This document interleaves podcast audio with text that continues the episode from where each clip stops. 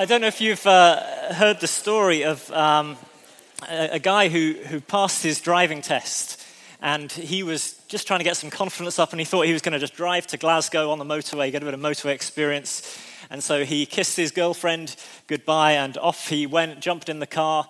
Anyway, his, his girlfriend went to work and she just checked BBC News sort of later that morning and she, she heard about this horrendous, horrendous incident that had been happening on the M8 that some lunatic was driving on the wrong side of the carriageway.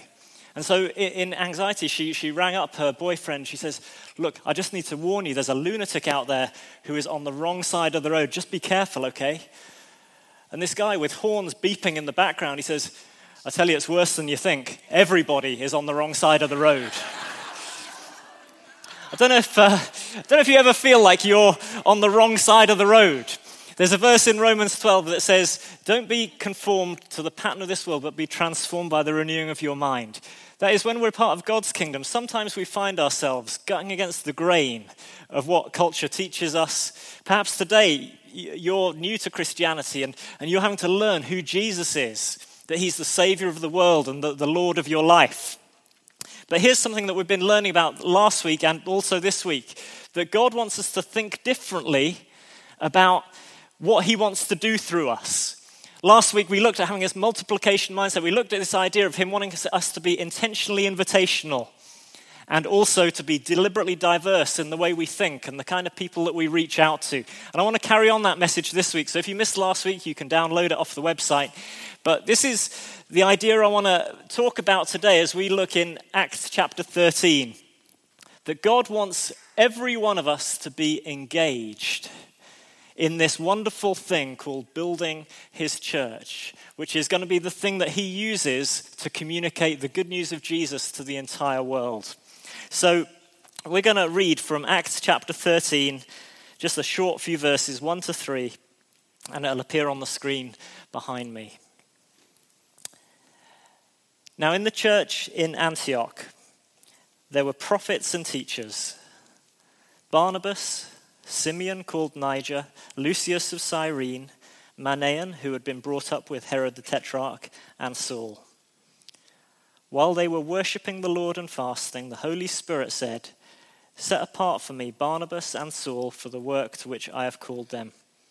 So after they had fasted and prayed, they placed their hands on them and sent them off.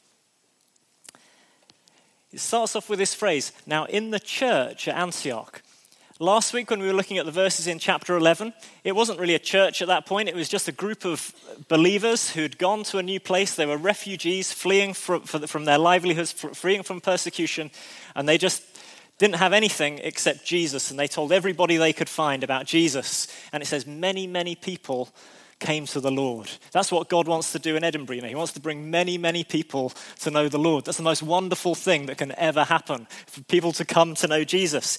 And it says twice in chapter 11 a large number of people. And this became what's known as a church. So we read about it in, in verse 1 there the church at Antioch. And we find that there were leaders, and you find that there were people, and there were gifts. And it became the, the, the point from which all of Christianity would then spread. Now, we live in an age of rampant individualism. We live in an age where the rights, the value, the worth of the individual is trumpeted above all other values. Now, it's true that in Psalm 139, for example, God loves the individual, God loves you. It says, uh, Psalm 139, it says, He knit you together in your mother's womb. Isn't that an amazing thought? That the God of heaven knew all about you even before you could say mum or dad. He knows you inside. He knows the number of hairs on your head which for some of us is more than others. You know, the Apostle Paul, after he became a Christian, he described it this way in Galatians 2. He said, I have faith in the Son of God who loved me and gave himself for me. That's, that's what it feels like to be a Christian. It's almost like, I, I don't know if anybody in the else, else in the world gets this, just how much God loves me. It's amazing, it's so personal. But individual, uh, God loving the individual must never become individualistic. And I believe God wants us to rediscover something of the beauty of this thing called the church, where He puts diverse individuals together for his glory. There's something beautiful about your life. But how many of you like physics here? Yeah, I knew this was a bad example to choose. Uh, uh, I'm, not, I'm not that physics, but, but, I thought this was just a beautiful illustration. You, you know a pendulum? They swing like that, don't they? Yeah, you got it? That's you. But do you know when you put pendulums together? I just want you to look at the flow of an individual pendulum and then the beauty when you put them together. When you see one ball going from side to side, it is just doing its thing in complete mundanity. But do you know when God puts people together in this thing called the church, remarkable things happen. God wants to wake us up today to the potential and power of His church living in community together. Are you ready for that? Let me, eh, eh, you're still being persuaded, aren't you? I can tell that this morning. I think you're just kind of hypnotized by that video, aren't you? It's just amazing. I could watch that all day. In fact, I've spent whole days watching that video. It's amazing. Um, it says, eh, how many of you here like cross stitch? Yeah, the, the illustrations today are poor, aren't they? Okay, right. You know the top of a cross stitch, but please put the, the photo up, Right. This is a cross stitch of a Highland cow. It's beautiful. You know, when you look at the top of a cross stitch, it's always beautiful. In fact, this is what God says about his church. He says, God's intent was that now through the church, the manifold wisdom of God should be made known to the rulers and authorities in the heavenly realms according to his eternal purpose that he accomplished in Christ Jesus our Lord. This is what God says about his church. Angels and demons look at the church and say, wow, it's amazing. The wisdom of God on display for everybody to see. Do you know what it looks like sometimes from an earthly perspective? Let's have the next slide. It's the underside of the cross stitch. It's the backside. It looks a bit messy sometimes. And you find the church in Antioch looked a little bit messy. Uh, persecution broke out against the church. People scattered. Things not going well as well as you think they might. But this is the glory of the church. God wants to see it from his perspective, not just from an earthly perspective. So I want to ask the question today what does it look like to be a church where everyone is engaged? You, me, all of us.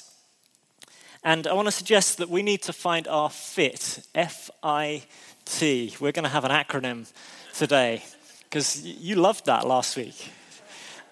Um, so here's if we want to be if we want kings to be a church that impacts the world just as antioch did then we need to be a church that gets a good understanding of these three characteristics that we're going to talk about that we see emulated in the life of their church and we do well to ask god for as well. Here's the first one. Are you ready?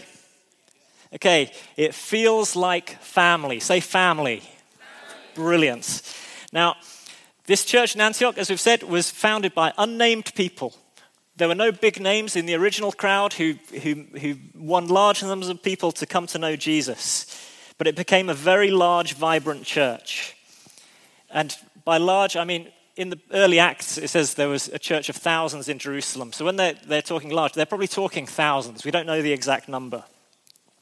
Yet here's my observation when I read these verses that we read today that it seemed to keep this highly, highly relational family feel to it. Why do I think that?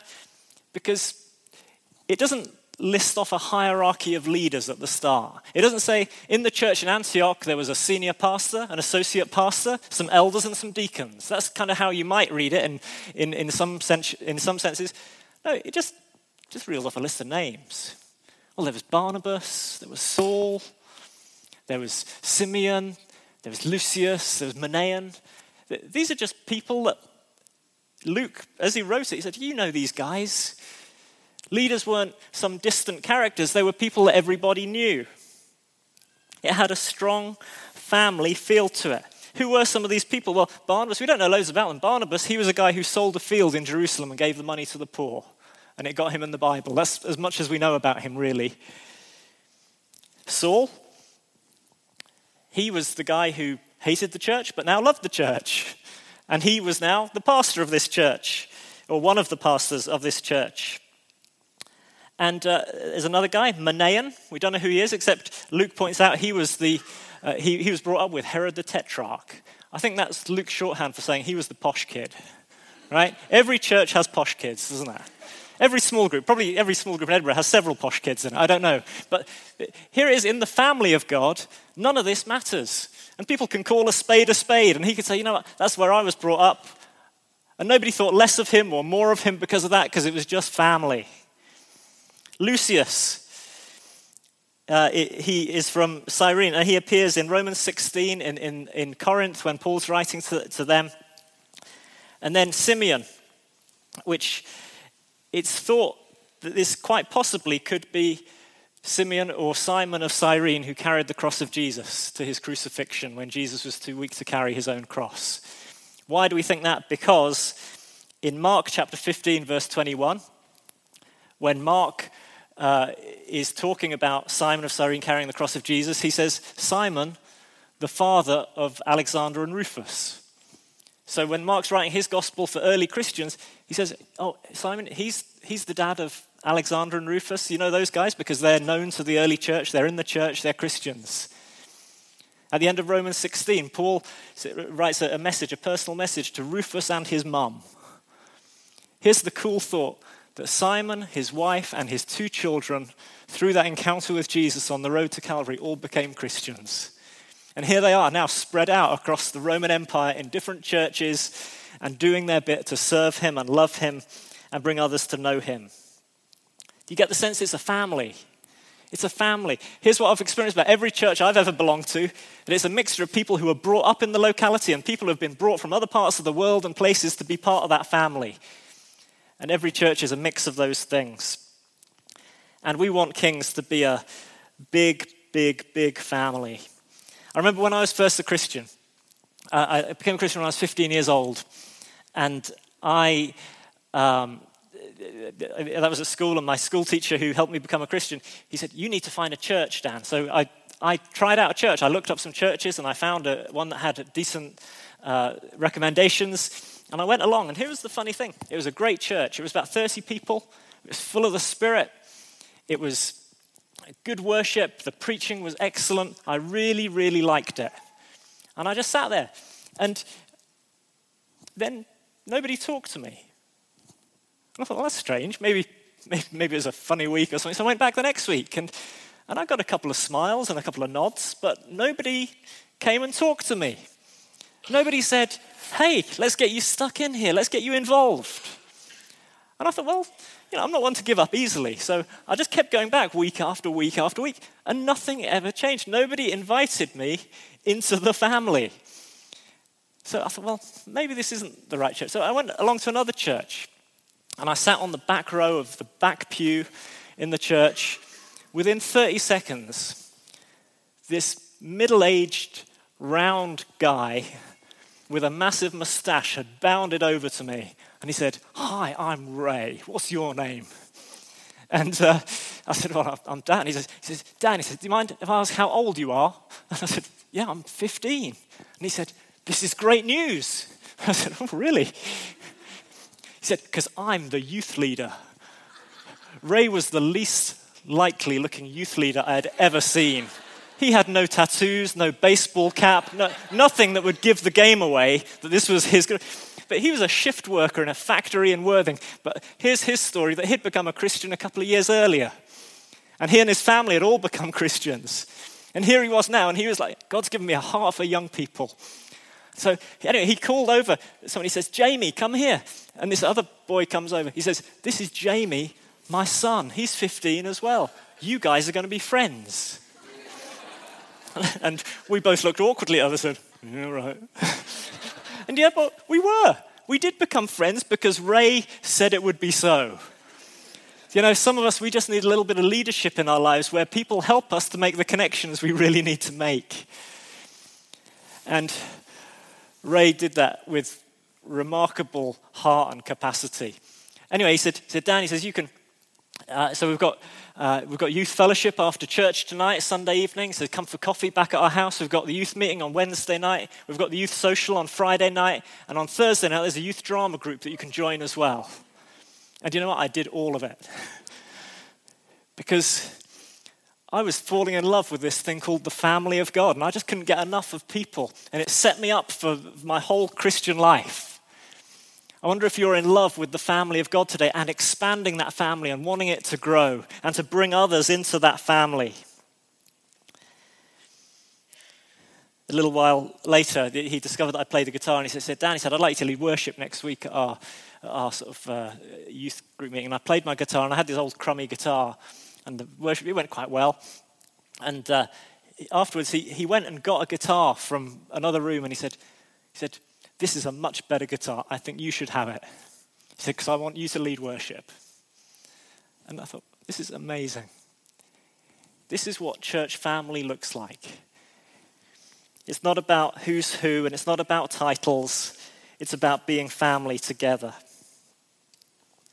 And Kings has been a family like that for many years. Uh, some of us moved up from Newcastle to Edinburgh 18 years ago to help start this church in just the living room, as we talked about last week. But you know, since then, we've sent people out all over the world. We've got Daniel Duggan here today, who went out to Vancouver four years ago, helped planting a church out there.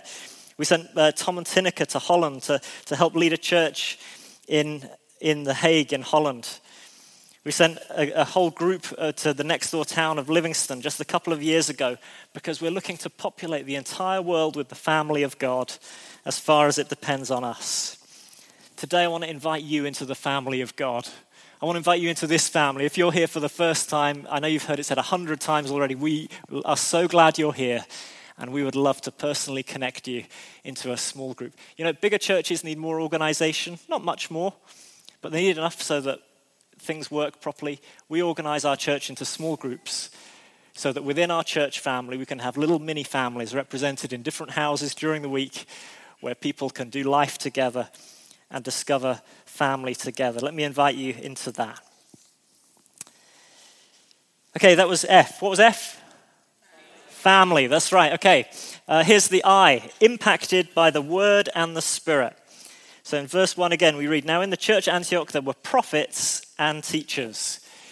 Two generic types of gifts that were there present in the early church teachers, people who loved the Bible and teaching the Bible, teaching the scriptures, and prophets who carry the heart of God and speak the, that sense of the now. This is what God is saying in the moment, right now. And that church in Antioch was a vibrant, church with an ability to multiply because it had both of those things present right in its core. There's a guy called Rick Warren who is a remarkable Bible teacher in America. And I remember this, this phrase he said once, which struck with me because I, I sort of like teaching and have a teaching gift. And he says, he says, he says, how some people can take the most remarkable book in the world and bore people to tears with it is a mystery to me. That's the cry of every teacher because they say, don't do this to us. Don't, do, don't take something that's so good and so life giving and make it boring. Do you know what the cry of the prophet is? Is to say, don't let us ever have a church meeting where we just read the Bible and sing songs. We need the presence of God among us at every moment. We need God to be speaking. We need the Word of God to be present and active. We need the sick to be healed. We need the Word of God to be preached, but we also need signs following. We want to be a church that does both of those things well, like they did. We want to be a church that loves the Word but loves the Spirit, being filled with Him, led by Him, sent by Him, empowered by Him. Now, we all have our bias, probably to one of those extremes. And sadly, some churches go all out one way or the other. Let's be both of those things if we want to be a healthy, reproducing church. Okay, that was I, impacted. That was a short one, wasn't it? Okay, impacted by Word and the Spirit. Here's the third one, which I want to take a bit more time on. Training and oh, training everyone for ministry. Say training. I didn't get you to say impacted, did I? Impacted. Okay, and training others. There we go. So, healthy churches, the Antioch church, it got good at releasing ministry. And we, in this story we read, it was about releasing Paul and Barnabas for the work God had carried to them. I want to suggest it goes so much deeper than that. And if you were to ask yourself the question, well, what are apostles and prophets and teachers anyway? He says there were prophets and teachers. What, what did they do all day long? Were they just preaching messages all day long? Is that all that these guys did? Sometimes people say to me, What do you do for the rest of the week, Dan? You know, do you just preach on a Sunday and then just say the rest of the week? No, no. There's so much more to leadership than just preaching messages. And if you look in Ephesians chapter 4, you find out what God has really called those gifts to do beyond just articulating that in public.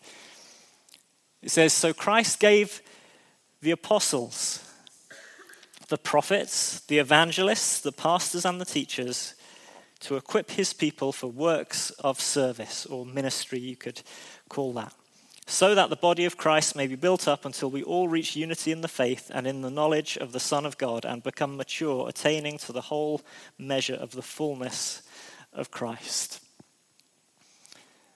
Let's think about this for a moment. So, if, if you were to pop into the church in Antioch and just sit on the back row and you plonk yourself down next to somebody who's a member of that church and you just get talking to them just like you did a moment ago, if you were to ask them the question, so who are the leaders here? They'd reel off that list of names that we read. And they'd say, oh, yeah, well, there's Barnabas. And, and, they'd probably say something like, well, at the moment, it's these people, because it was highly dynamic, changing all of the time as we read. But these are the people that God's called to lead at the moment. If you ask them the question, so who does the stuff here? Who does the healing the sick? Who does the prayer ministry? Who does some of the teaching? Who does some of the prophesying? They would look at you strangely and they say, well, we do. We do. Because the job of the prophets and the teachers in Antioch wasn't to do everything themselves, it was to equip the church to do all the works of ministry that God had ordained for that church to do. If we want to be a multiplying church, we want to be a church that gets good at equipping all of us into the gifts that God has for us. Amen? So, here's a thought for you God has given you some gifts, and He's given me some gifts. And in the church, He's ordained it so that no one person has all the gifts. So, that means, when you think about it, that everybody in this room is better and more gifted in at least, at least one thing more than I am. Probably several more things. And that helps us to be a family together because we understand that I don't always get it right, and nor do you. We live in humility with one another because we understand that other gifts are sometimes more valuable than ours, or, we, we defer to one another's gifting. It also means that I don't have to be the answer to every, every, every issue that goes on in King's Church, and nor do you. We never want King's to be a place where people feel like, oh, it's got to be me all the time. Nobody else volunteers around here because the way God's ordained it is for the whole body to take the strain. But let me talk for a few minutes about finding your gifts because it strikes me that's where we need to land this message today so that you and I can be confident that we know what our gifts are and how we can operate in them. And it's a DO, it's a do, it's a discovery and opportunity process. I think when I read the Bible, there's three barriers to people discovering and moving in their gifts. These are them ignorance, apathy, and discouragement. And all of us in this room will have probably experienced those at some point, if you're not right now. Here's the answers to those three things 1 Corinthians 12, verse 1, the Apostle Paul says, Don't be ignorant about spiritual gifts. That means you can learn about them. And he does, he teaches them in 1 Corinthians 12. He goes through a whole list of gifts. We don't have time to do a whole Bible study, but you can do this on, on your small group night if you like. So, 1 Corinthians 12, here's a list of gifts that Paul gives. Here's another one. There you go, there's another one. 1 Corinthians 12, two lists of gifts. Here's a third one. We just read that one earlier. Here's a fourth one. Romans 12. And what, what everybody says is none of these gifts is complete or exhaustive. This is to say, these are generic descriptions of the kinds of gifts God gives his church. And there's a few others as well, which says even things like singleness and marriage and all of our speaking and all of our serving is to do with the gifts that God has given us for the seasons of life that we are in. So here's the good news we can study the Bible and we can discover more about the gifts that God has given us. Here's three questions that you can ask if you're wanting to discover your gifts. What has God called me to? What do others say that I'm gifted in? And here's a third, an important question What do I really, really love doing? Because what you find is there's usually a massive overlap between the things that we love and the things that God's given us grace for. So I find when I'm operating in a sphere of service that God has given me, I find that really enjoyable and exhilarating. When I'm operating in an area which God hasn't given me gifting for, I find it draining and tiring and discouraging. Talk about those things in your groups this week. Apathy is the second barrier because Romans 12, verse 1 Paul says, I urge you, brothers and sisters. In the context of spiritual gifts, he then goes, he says, there's an urgency about this. 1 Timothy 1, Paul reminds Timothy, says, I remind you to fan into flame the gifts God has given you. Unless we do something, we tend to move backwards. Unless we fan it into flame, we must beware of passivity. This is the story of everybody, somebody, anybody, and nobody.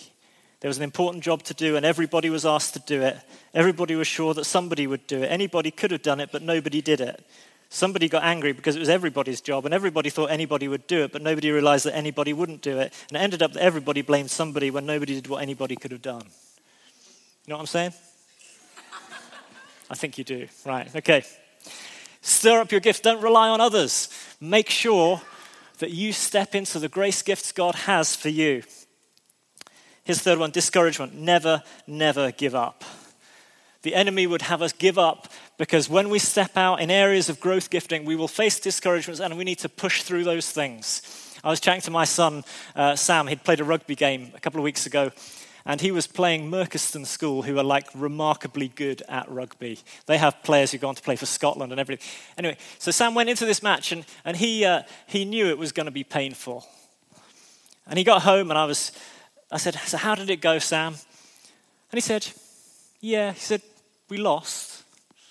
I said, What was the score? He said, 93 0. I said, Oh. But, but Sam, I mean, he's 14, he's remarkably resilient, and uh, he, he didn't seem defeated by this at all. I said, So what? I said, was it, was it okay? He said, he said, Yeah, there was a couple of positives. I said, All right. He said, uh, he said, I mean, firstly, he says, I know of other teams where, where they managed to get 100 past them, so I felt like we held out on them more than others. And he said, there were no substitutes on our side, so I had to play the whole game. He said, and one guy got really badly tackled on the team, and he was throwing up on the pitch, he said, but he wasn't allowed to be subbed. He said, we just played on. And for Sam, this was like, we just go, go, go. I want to encourage you to be like Sam, to be honest, when it comes to spiritual gifts, to, to just don't take discouragement, but to keep, keep moving forward. Never give up. Family impacted by the Spirit, training and releasing everybody. Let me uh, conclude this morning just by, because some of you are saying, well, how can, I, how can I step into these things at King's? Perhaps you're new here, perhaps you've been here a while, and you're thinking, I'd love a new stretch, a new challenge to see where my gifts lie. And here's a few things, and I don't want this to sound like another load of notices, but uh, here, here's some things that you might feel like a stirring of faith as I just talk about them. Here's one thing. We've just re energized our remarkable children's ministry, King's Kids. Rachel Fleming and her team are determined to change hundreds and hundreds of young lives for Jesus over this next couple of years. Do you want to be part of that team? And you can be good with kids, you can be good with administration, you can be good at kids' worship. We need to build that team very much. This would be an excellent opportunity for anybody here. Of course, there's checks and everything you need to go through to be part of that team, but you could volunteer to go through that process. Here's another one. If you feel God's called you to teach, I want to encourage you to do this thing called POD, Paths of Disciples, which is a short course where you can learn to teach others about the very simple basics of the Christian faith and bring them onto a good foundation. It's a really, really excellent way to grow in the gift of teaching. Here's something else that we would love to see happen more and more over this next couple of years. We'd love to see a doubling of our number of small groups across our city because we want to be a church for all of Edinburgh. And here's the honest truth we can't train and release leaders quick enough to do this job. We would love to be able to, to, to get hold of many of you and encourage you and train you and equip you. We've got a course to take people through on small group leading. If you'd like to think about that or, or find out if that's right for you, talk to your small group leader and they will be glad to help you with that. Here's some other ministries that we do, just caring for people in our local community. We run, uh, for a number of nights of the year, we run the, the care shelter uh, with Bethany Christian Trust uh, at their location in, in Stenhouse Here's some dates when we've said we're going to take charge of all the cooking. Last year, they uh, looked after 700 people over the course of a year, giving them a bed for the night and giving them a meal. Some of the most vulnerable people in our city during the winter months. Perhaps you could be part of serving them on behalf of this community here. Feel free to take a photo of those dates. Talk to Viv or any of this. You can in, email the church office as well, and we can put you in touch with the right people. We'll speak, speak to somebody on the Connect desk. The email address is info at kingschurchedinburgh.org. Is that right? Great. Um, uh, you, you, could serve in our, our, youth cafe on a Friday afternoon, Hub 104. You could serve on our TOTS team on a Wednesday morning, reaching out mums in the community on a Wednesday morning. You could serve in our Evergreen Cafe, which is for elderly people once a month, combating isolation and loneliness. There are many, many things you could do. On top of all of that, you could join one of our Sunday serving teams right here. It takes about 50 people, I think, to, to make a Sunday morning work here at King's. And you could join in any of these areas. There's something here for everyone and you will begin to discover the grace gifting that God has in you. And here's just a thought you could, if you want to be trained and developed more, you could say to somebody who leads one of those teams, you could say, you know what, I'd love to be developed and trained more so I could take more responsibility here. And they would be very, very happy to hear those words. You know, all of this is about Jesus. It's all about his kingdom, it's all about his church, it's all ultimately about his glory. There's a, there's a verse that, uh, at the beginning of 1 Corinthians 12, that says, it's a funny verse to introduce what is one of the great chapters on spiritual gifts. It says, um, it says, Nobody can say Jesus is Lord except by the Holy Spirit. But you know, it's such a brilliant way to introduce the idea of what are our spiritual gifts because what it's saying is this everything we do, everything we say, every gift we have, whether we're a leader or a volunteer or anybody else, this is all about Jesus at the end of the day and his lordship in our lives. So let's respond today. Let's give him our hearts. Let's give him glory. Let's make it about him as we seek to see this church multiply and grow.